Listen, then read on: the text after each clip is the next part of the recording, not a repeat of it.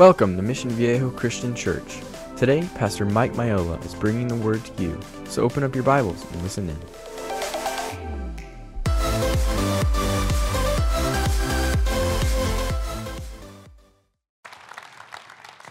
Thanks, Robert. Are you glad to be here? Yes. I'll tell you what, I, I, there's just something in my spirit that just, I just got to get it out. And it's this series called Extraordinary. So, um, how many of you here want your life to matter? Come on, every hand should be up. How, how many of you here want your life to make a difference in somebody else's life?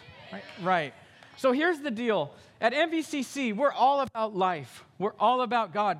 The way that we have an extraordinary life, which is what I want to talk about, is that we look to an extraordinary God. If I look to myself, I get in trouble. If I look to my own ways, I may get distracted. If I rely on my own strategies and my own ways, it can get discombobulated. But when I look to an extraordinary God who can do anything and get hooked up with Him, He makes life absolutely extraordinary. And that's what I want to talk about these next three weeks. I want to encourage you uh, to bring your Bible, open your Bible. We're going to be in Acts chapter 2, verses 42 through 47. And so if you don't have a Bible, that's okay. Just open up your iPhone, your uh, Galaxy, whatever you got, into the uh, Holy Bible app. It's free. You can grab it quickly and you can follow along. If you don't have any of that, that's okay. It'll be on the screen here. But what I want to talk about today, and what I believe is on, on, on God gave me on my heart, is that to talk about what are we doing here at MVCC to accomplish the mission and to accomplish the vision. Amen? Before we get to the text, I just want to give you a little bit of background in Acts chapter 2, where we're going to pick it up in verse 42. You know, when you meet Jesus, when you really meet him, when you surrender your life to him, he meets you where you're at and you surrender everything. Something happens on the inside. It's not like, well, we get religious, we get holy, all of a sudden we just, well, our lives are perfect. It's not that way. It, it's, it's, God does something in, internally where we want to please God. We want to do what's right. We want to please whatever God wants us to do. Some of the things that we were doing, we don't want to do those anymore because now we love God. It's not like, well, we come to Jesus and now we can't do this and we can't do that, can't have any fun, and just God just, you know, nothing ever happens because now we're just with God and life is boring. It's not like that. He sets our life on a whole new course. And it all happens from the inside. Let me illustrate this. When Jesus came to the fishing docks and he found Peter, James, and John and Andrew, he said to those guys, Come follow me. Now, they had been waiting for the Messiah to come, the God man who would come from heaven and to reestablish his kingdom on earth. So they were waiting for him. And so when Jesus said, Follow me, they were like, Man, we're all in. We know that you're something not of this world. We don't know exactly what, but we're here to follow you. So they followed him. They left everything to follow Jesus. He transformed them from the inside out. They saw the miracles. They were there feeding the 5,000, 20,000 people, and they actually partook in participating in the miracle that Jesus performed. They saw it all. They saw Lazarus being risen from the dead. They saw someone stretched out their hand. Jesus touched their hand, and it was completely restored. I mean, they saw everything. They experienced God in a powerful way, and their lives were absolutely extraordinary because of it. When I look at what God has left for us behind, us here at the church, I am encouraged because it's not our church, it's His church. And we're here to follow whatever He commands us to do, and there's joy in that. So when the, the, when the early followers of Christ left everything to follow him, it wasn't like, oh, okay, I guess we got to follow God. They're like, we're all in, man. And they experienced it all. Now, during that time, just go back with me for a little bit. Jesus was here for 33 years on earth. He spent three years with his 12 followers that he said, Come follow me. And for those three years, their life was turned upside down there was a point in the, in, the, in the end of his three years with them that he said, Guys, I'm going to Jerusalem. They're going to crucify me. They're going to, they're to beat me and whip me, and, and they're going to put me to death. In fact, the disciples became very uneasy about that because they were like, Jesus, you were supposed to establish your kingdom, and we were supposed to be on the throne with you. So what are you doing? And Jesus said, You guys got to trust me. You got to trust what I've established way back in the Old Testament that my kingdom is not of this world. My kingdom is eternal. So they had to trust him. It got so bad that one point, Peter, who was a swashbuckling fisherman, who was crass, he was a cusser, he had all kinds of temper issues. I mean, he wasn't the most perfect uh, uh, uh, person, and Jesus handpicks him to follow him. He said, Jesus, you can't go to Jerusalem. They'll kill you there, and then the plan will be foiled. And he actually, Jesus actually says, No. He rebuked that from the enemy, saying, I must go to Jerusalem and die on the cross because it's at the cross that you and I are forgiven. Think about this for a minute. You and I sitting here today, forgiven. If you've given Jesus Christ your heart, you are forgiven, you are changed, you are renewed, you have a place in heaven because of His goodness and His grace. It's all because of what He did. Now, they were so absolutely transformed by that, even though they had questions and doubts and fears. You mean if I follow Jesus and I still have questions and doubts and fears and sometimes feel pulled back into my old life and there's temptation everywhere, does that mean I'm not a follower of Christ? You still are. There's temptations all around. Jesus said, I want you to keep your eyes fixed on me. So they did that. Jesus says, You guys, before he was be ascended into heaven, Jesus died, he rose again, and then he was here for 40 days. And then he told his followers, These 40 days, I'm giving you some final instructions. Before I go into heaven, I want you to go to Jerusalem and wait. Wait for the gift I will give you, the gift that was promised. They didn't know exactly what that meant. It was a faith walk, man. It was a total trust. They had to go back to Jerusalem and do what Jesus said. So they went to the Mount of Olives where Jesus often prayed with his disciples. Then they went to the upper room. And in that upper room, it actually says previous to this, they were afraid, they were terrified, they were scared that the very ones that crucified Jesus were going to come looking for them. And so they didn't have it all together. All they had was faith and trust. They go into this upper room, and it's interesting because it says in Acts chapter 1, we're going to read the text in just a minute, but this background is really important. So when we read chapter 2, it'll make sense. In 114, it actually says that they were in the room together constantly in prayer. I don't think they were in prayer because, well, Class 101 says we have to pray. We ought to pray. It's the right thing to do. They were so in love with Jesus and they missed him. The only connection they had with him was prayer. Just like us today. You got a situation that seems impossible. You got a situation that seems way too big. You got a situation that's ginormous, and there's no way we can get over this thing. Pray. When we pray as a church, the power of God comes. We've been asking for change. I see a new city. I see a new Mission Viejo. I see a new Ladera Ranch. I see a new Foothill Ranch. I see a new Lake Forest. And God always uses his people. But he's looking for us to wait on Him in prayer, extraordinary prayer.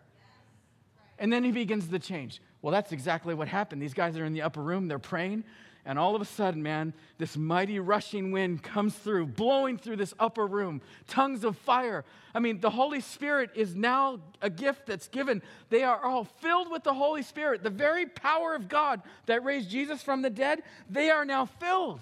They are changed. They are transformed. It's not no longer Peter with his temper problem. It's Peter filled with the power of God.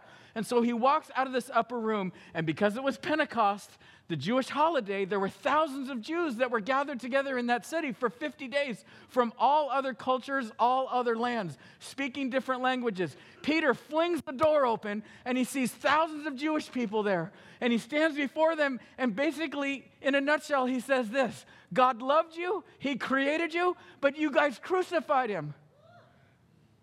But He's risen from the dead. And this God made Him both Lord and Christ. He is God, He is the Lord. And this is what they said. I just can't imagine these guys were like, because they asked the question, now what do we do?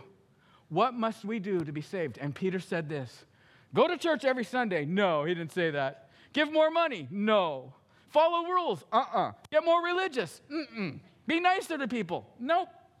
Repent, man. Change. Turn. Tell God you're sorry. Let's just be real. Tell God you've blown it. You've made mistakes. You, you, you, you've run away from Him. You, you've, you've disqualified yourself because we've, we've all run from God. You know, I always say here as much as I can my name's Mike. I'm a recovering sinner. The church is filled with people who are messed up. That's why we needed Jesus. And our lives sometimes are still messed up, but we're now filled with the Spirit of God trying to follow Him. So Peter gives this message. Now, watch this.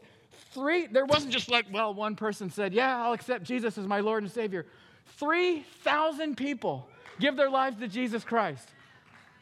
The disciples are all, watch this, it went from one, Jesus, to 12, to 120, to 3,000. So growth is in God's economy. God wants us to grow. He wants our church to get bigger. He wants more people here because He loves everybody. And so, what they did is they baptized all these people. Peter, how many more? I don't know. Just keep baptizing in the name of Jesus Christ. Now, here's what happened because it was genuine and it was not religion or rules or church, it was Jesus changing lives, man. They were so changed. Their families changed, their city changed, their school changed, their job changed. Everything changed because, because it was an internal, real thing that was happening. And now all of a sudden, they got 3,000 people. How are we going to have 3,000 people in one church service? We can't because we don't have buildings that big. That's what I want to talk about today of our lives in an extraordinary place with God requires you and I for a 100% devotion to do it God's way. The church was never meant to be a building. In fact, when Jesus said, My church, I will build my church, and the gates of hell will not overcome it, on this rock, meaning Jesus, he is the cornerstone of his church. By the way, this is not my church. It's not even our church. It's our community, but it's God's church. And he said he's the head of this thing. So he didn't say build buildings. Nothing wrong with buildings. Buildings are simply a tool so that we can minister and love people. But it's not the building, it's us, it's you and me. That Greek word church means is translated in Greek ecclesia. Ecclesia means called out ones. That means you've been called by God, you've been called by God, you've been called. Come on, God called you to follow him, right? You are now the called out ones. And our attitude, our devotion is now to him. So when we look at society and we look at people who aren't in a place like this, we don't chastise, we don't judge, we don't, well, how come they're not in church? Well, that's why they have problems. Look at the, all the issues they have because the world's full of sin. And, and if they just got their act together, uh uh-uh. uh You know why? Because I was just like that. I was, I was lost. I was a mess. My life was an absolute mess. Why? We're going to read here in verse 42 they were so devoted. Why were they so devoted? Did they go to the right classes? Did they know the right stuff? Did they have all the knowledge? Did they know Greek and Hebrew and the Torah back and forth, the first five books of the Old Testament? Nothing wrong with all that, but that's not why they were so devoted. They were so devoted because Jesus rescued their life. Give me a church, give me people. You know Jesus rescued you. You'd be dead without Jesus, you'd be dead without him. I'm convinced 32 years ago when I gave my life to Jesus Christ, if I didn't do that, I'd be dead because I know the lifestyle I was living. I'd be dead. I wouldn't even be here. God bless me with an incredible wife. I have kids. I get to be the pastor of this amazing church. It's not because of it's not because of me. It's it's all God. I love what Robert said about giving gifts. It's all his anyway. So let's read the text now. And, and my question is this as we read this, I want you to ask yourself, why was this happening? Why did they do this? All right, here we go. Verse 42, Acts chapter 2. 3,000 people now, right? They devoted themselves to the apostles' teaching, to the fellowship, to the breaking of bread, and to prayer. I mean, that's it. Seems to me the Bible's, it is what it is. That's what they were doing. They were devoting themselves to the Word of God, to fellowshipping with believers, to praying, and they enjoyed each other. Oh, and they took communion. Now, when they took communion back in those days, they took it in their homes because they didn't have buildings. Not to say the way we do it is wrong, it's just different. But I think to authentically do it the way Jesus wanted the Last Supper to be a meal that was remembered by God is that, that when we have a meal with our brothers and sisters in our life group and our home group, we sit around the meal and we talk about, man, what is God doing in your life? Man, what has Jesus rescued you from? Tell me about your faith story. How did you come to the Lord? It's, it's, there's nothing wrong with talking about the Los Angeles Rams at home group, life group. There's nothing wrong with talking about the Steelers. There's nothing wrong with those things, but that's, that's, that's not the core of fellowship. The core of fellowship is we share Jesus in common. Isn't it cool? We can have black, white, yellow, green, this language, that language, this person from this country, this person from that country, and we all come together and we all love Jesus with all our hearts, and that's what we share in common. That's what they were experiencing here, and they met together for those four things. Now, isn't it interesting? In chapter 1, verse 14, it says they were co- continually in prayer. I want you to see something here. The church was birthed out of a prayer meeting.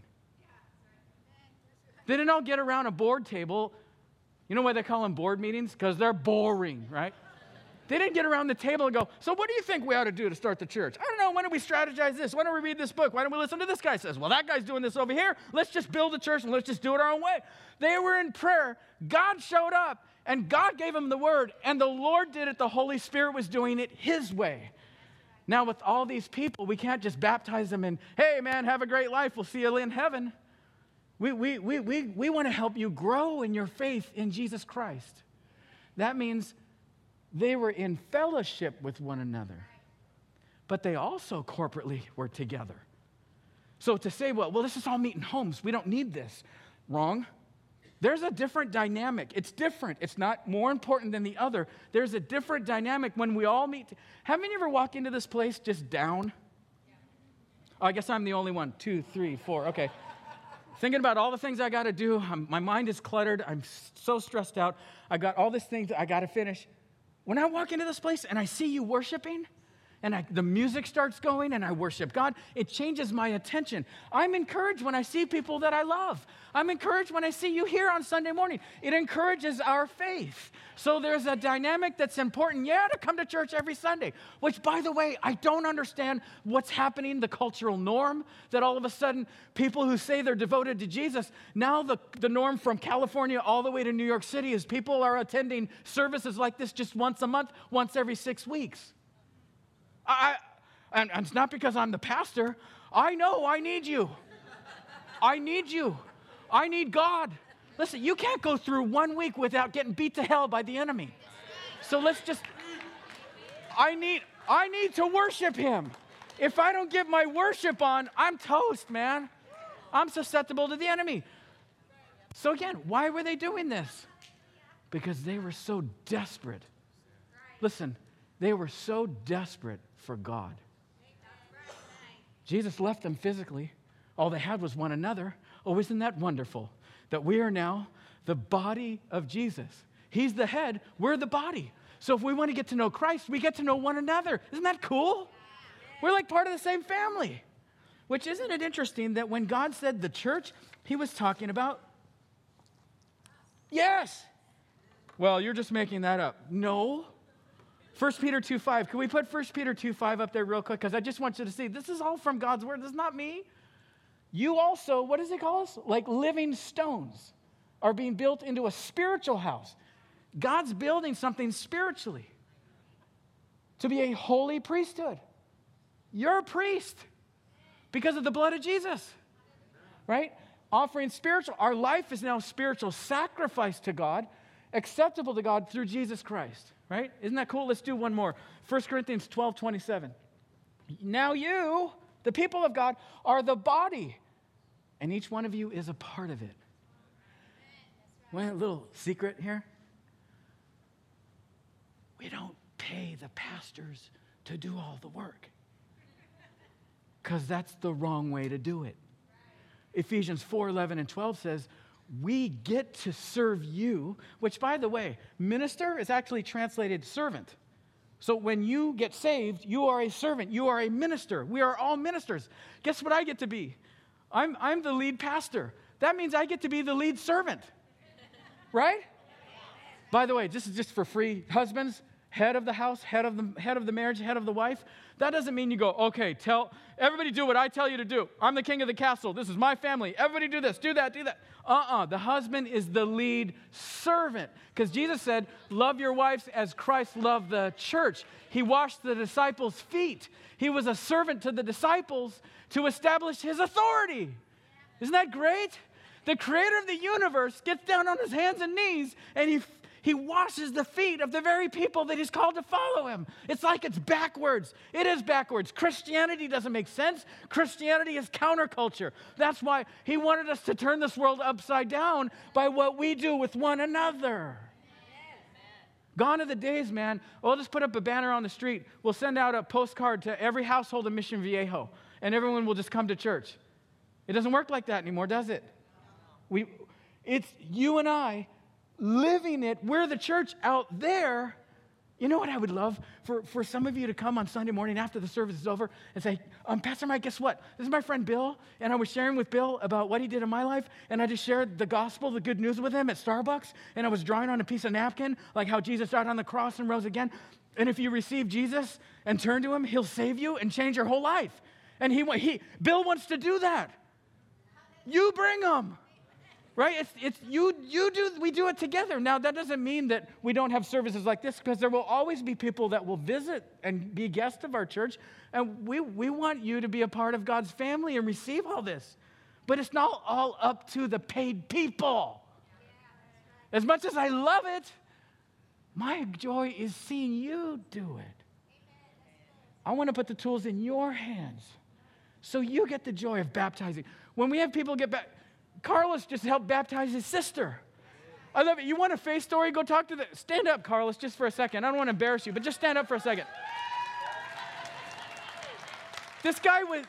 This guy was in, he, he's been very vocal. He was in a gang, dude, not like in LA, in San Juan. Sold drugs, that had a horrible life. He comes to Jesus Christ, his whole life changes, his family changes.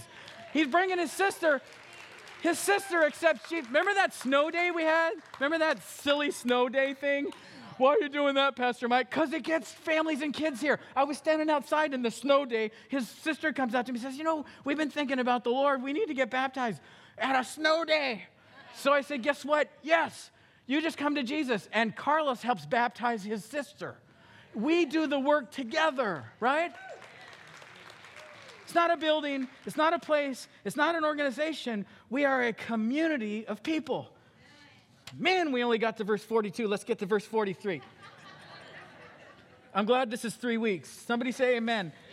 amen. Everyone was, watch this now, everyone was filled with awe at the many wonders and signs performed by the apostles. The apostles, by the way, apostle means one on a specific mission.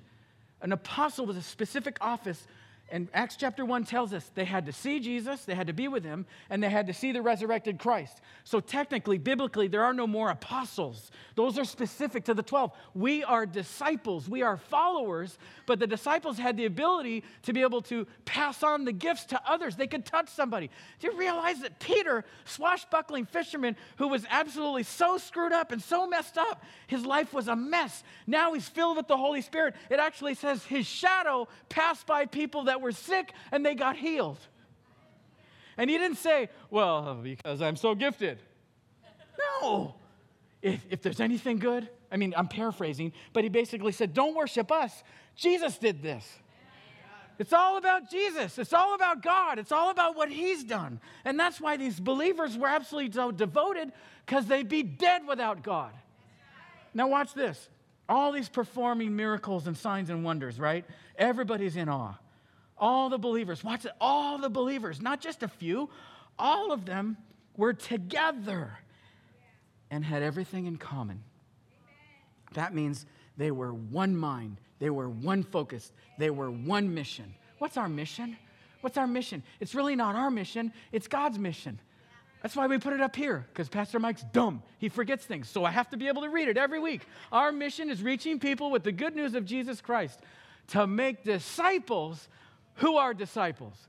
That basically means this we don't want to usher people in and out of a service and just have an hour and 15 minutes. We want your life to become followers of Christ. But you know as well as I do, I, we can't do that in an hour and 10 minutes.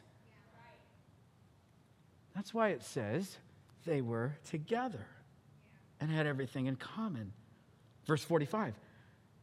Because they were so devoted and because they were together and because they were so on mission for what Jesus told them to do, they sold property and possessions. You know all that stuff you got in your garage? Come on. I know you got stuff, right? Everybody's got stuff that you don't need anymore. Some of us get storage facilities for more stuff, and we hide all of our stuff. We don't need it. We have a rule in our house. If you haven't touched it in three days, it's gone. No. If, if you haven't touched it in six months, it's gone. They gave to people they didn't have. Well, so why? Because they went to a class? Because they had to? Someone was looking at their W 2 forms and said, You didn't give enough last year. No, because they loved Jesus. They were so changed, they wanted to do something about it. They wanted to do something that was going to move towards the mission.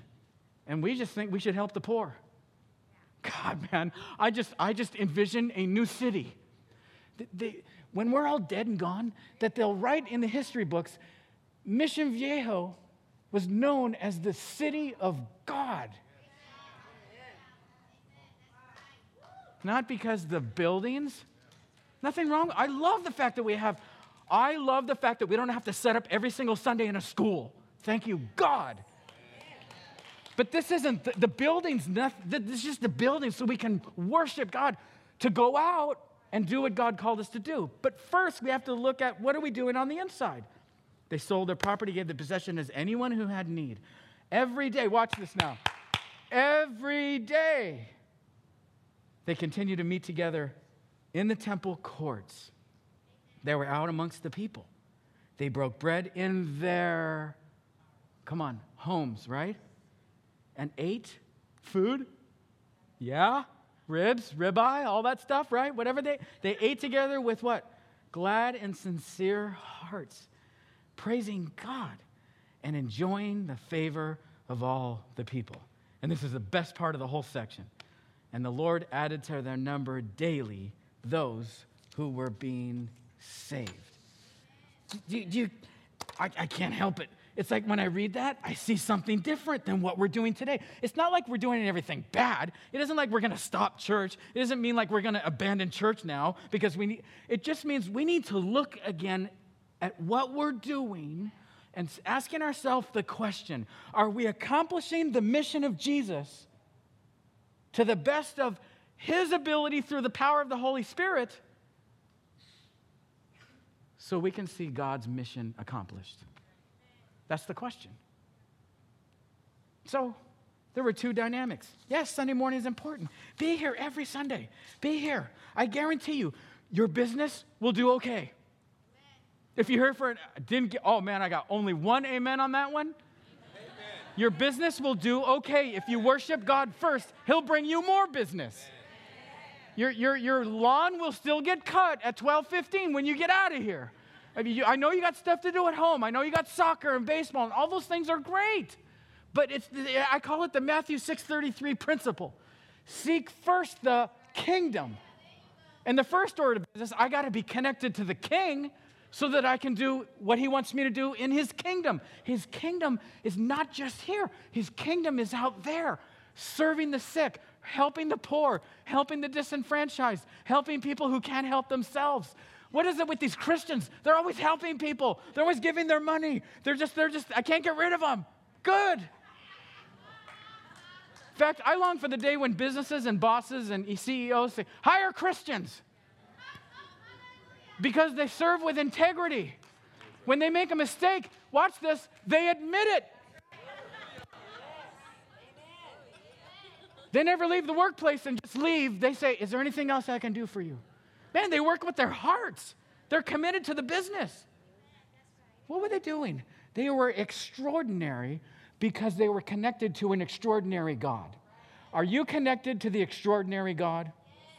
He's not a gas. He's not a fathom. He's not a cloud. He's not some nirvana thing. Get into your navel and get into yourself and, you know, worship at Buddha's feet.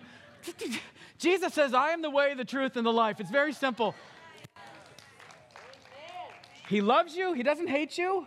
He doesn't look at the past and go, dude, you were strung out on drugs. I don't want you in my kingdom. I want you. Where else are you going to go? There's no place else to go. Where are you going to go back to drugs? I, I, did that stuff in high school, messed around with all that stuff. Yeah, that was a lot of fun. Puking in the bowl, that was great. when you meet Jesus, man, you don't want to go back. You just want to do what God said. We got a lost world. We got people that are hurting and dying. Come on, you guys know it and, and expecting everybody to come to a church service, which I thank God if you're here. And we will always have people who will just come and check it out. But we've got to be, Jesus said, go. He didn't say to the world, come. Why would they want to come here? I got a question. Why don't people come here who aren't here? I'm asking. Skeptical, okay. What, what, what are the reasons why? Come on, you think of your friends or family right now. Why won't they come to church service with you? scared. Someone said hypocrite. All, all they want is your money? Too, too busy. What else? Uh, right, right. Oh, I know. If I go into those places, they'll tell me all about my sin and they'll tell me how terrible I am. Why would I want to go to a place like that? I know I'm a sinner. Oh, I forgot one more. There is one reason why some people don't come to God S I N. Right. I got a friend I've been praying for for 31 years. The reason he doesn't come to God is not because he doesn't understand the Bible. It doesn't mean it, it's not because he doesn't understand there's a creator. He's got three different girlfriends and he's moving them all around. right? At this church, our vision is to be very real, right? Loving and on mission. So can we just be real? Let's not pretend. Let's just not pretend. So the fact that, what do I do with a person like that? I pray for them. I love them. You know, you really shouldn't be doing that. You really shouldn't be drinking. You really shouldn't be smoking that pot. You really shouldn't be living that way. You really shouldn't be doing that. Does that help anybody come to God? Huh. You love them in their mess and you pray. You pray like an animal. You pray like a bulldog, dude. You don't let go of that bone. You just keep praying and praying.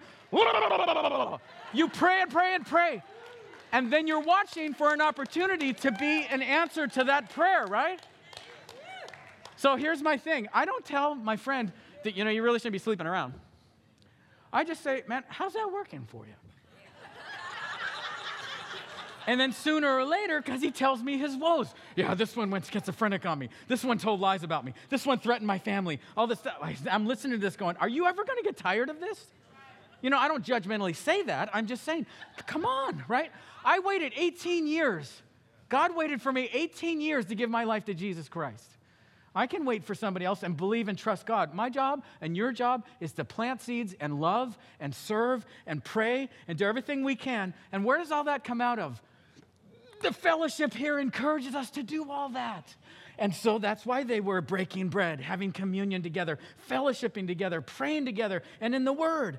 That's why at MVCC, we want to make disciples and make disciples. We want you to be a follower and learn how to be a follower so that you can help somebody else to be a follower. Does that make sense? And we just figured the best way to do that is the way Jesus did it. He had a life group. He had 12 people, and Jesus did life with them. So it isn't even just, well, my home group, my life group's on Monday, um, so we just gather together on Monday for two hours and eat, talk about the Bible, and then we're done and we see each other next week. No, some guy in our life group ran out of gas. And he called one of his life group members, I'm stuck. Can you help? One's going into surgery. Can you guys come pray for it? We do life together. And I know what some of you are thinking. I don't like people. Get over it. Right? Because the fact of the matter is, we need one another. We need one another. We need one another. I don't want an ordinary church. I don't want you to be ordinary. I want you to be extraordinary. And it says in chapter 1, it said Peter and John, or chapter 4, they were filled with the Holy Spirit. They were filled. They were, they were so open to God that God poured less of me, more of you. Getting into the Word, getting into prayer. Fill me, God. Fill me with your Spirit. What are we going to do today, God? God, what are you going to do today? I hate this job, but I'm working for you, God. I hate going to school, but I'm doing, I hate this marriage. No, I don't hate this marriage. I, I, I hate these kids. No, but I'm, I'm going to do it, Lord, for you. Right? Listen, if we were like a business, I got four minutes left. If, if we were a business, we have the greatest product, right? Apple can't compare to Jesus. Amazon, by the way, if you're visiting, you get a free Amazon card. Amazon doesn't compare to what Jesus can do for you. How do we know? Our company is worldwide, man, right? We have the greatest benefits forgiveness of sin, hope, peace, joy, all that. And the retirement package? Woo! Heaven, right? Life here. When you stepped into relationship with Jesus, you didn't just step in to get all the benefits, you stepped up to be a good soldier for Christ. Some of us think, yeah, I'll accept Jesus because I want to be on the cruise ship. Hey, um, Pastor Mike, can you get out of my way? Because um, you're blocking my sun. I'm here on the deck. I need to get a good spiritual suntan, dude. You're in my way. Quit asking me to do stuff. Listen, part of my job as a pastor is to poke you, prod you, it's, it's to stick a poker in your back and the little brand right here. Ouch, that hurts because I want to push you to be more like Jesus. I'm not always going to be loved. They didn't teach me that in Bible college. You got to used to be you got to be used to being hated. I know nobody hates me in this church, but I got haters. And if you're a follower of Jesus, Jesus says, if you if they hated me, they're going to hate you. So, is, what I'm asking everybody to do here is not easy. There's no easy Christianity. That's why I think in verse 42 it says, they were so devoted. It'll cost you time. You will be, begin to weep and cry over people. It'll cost you gas money and gas to pick up somebody to come to church with you. It will cost time for you to be on the phone and listen to somebody's woes. Here, let me ask you a question. The church is us as people. We learned that, right? We're the called out ones to go out and do the work. And we did these things together to equip ourselves to go out and do the work. Does that make sense? It's pretty simple. So we got the Super Bowl coming up, right? February 2nd.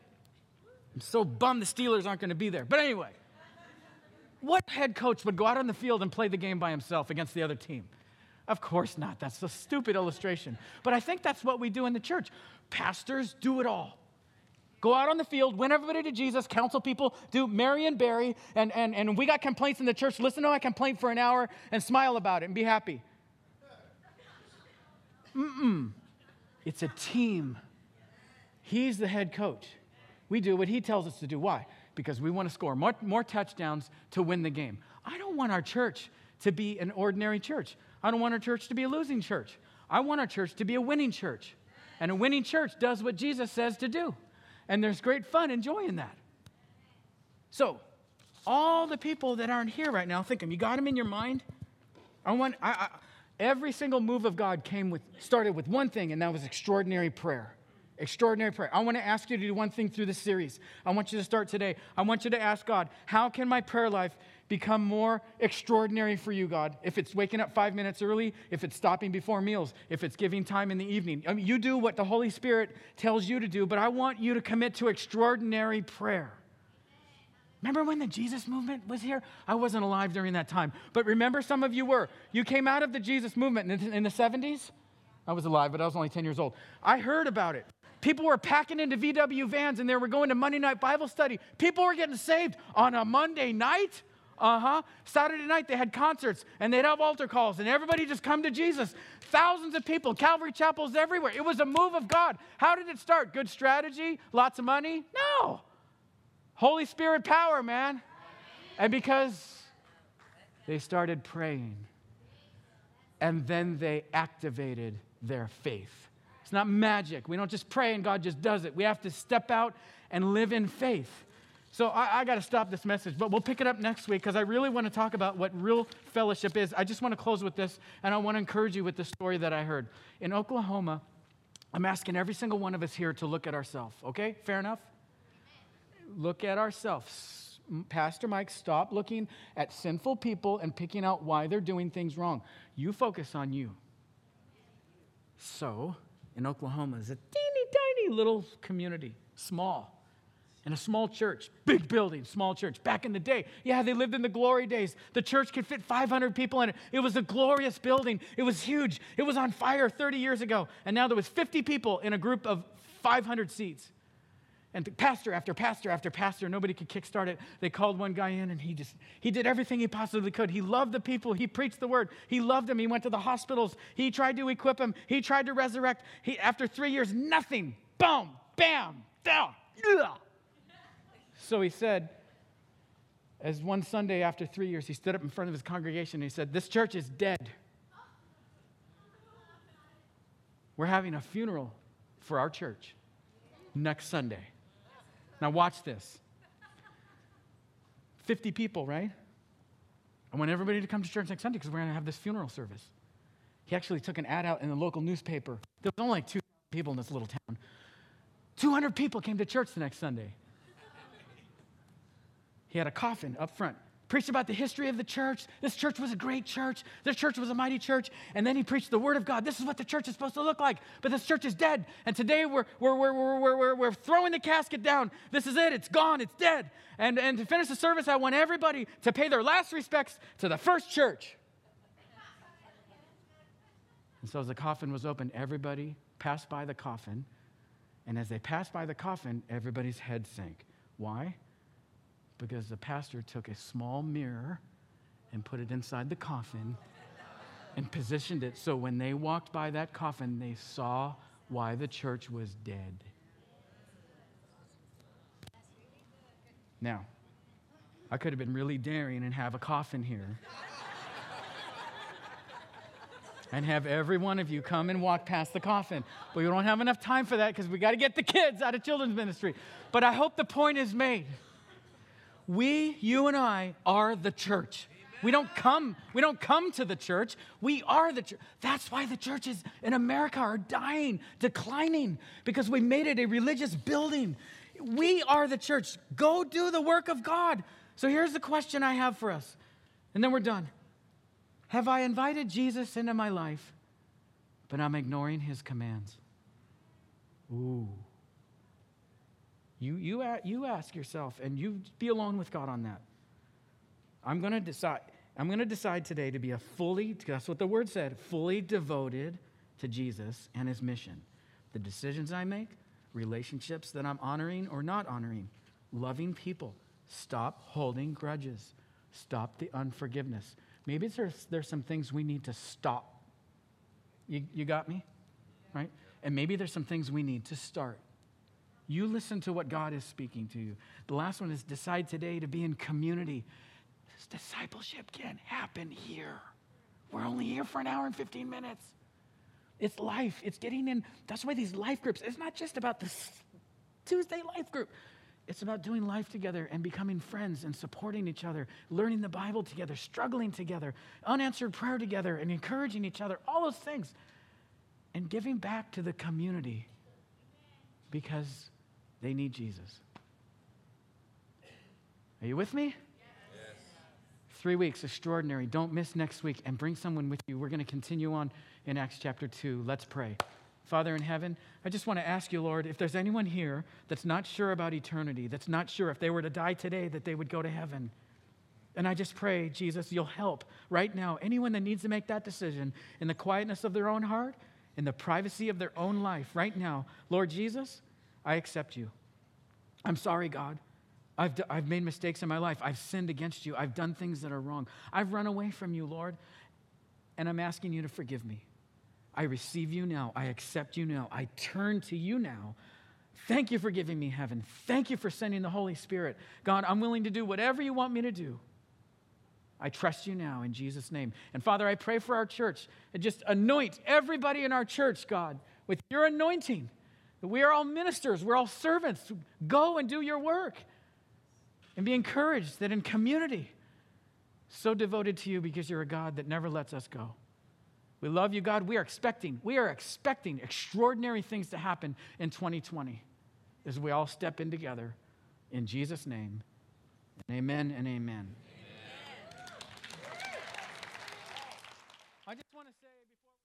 We're so glad you were able to join us today. If you'd like more information on this teaching or any other teaching, check out our website at mvcchome.org.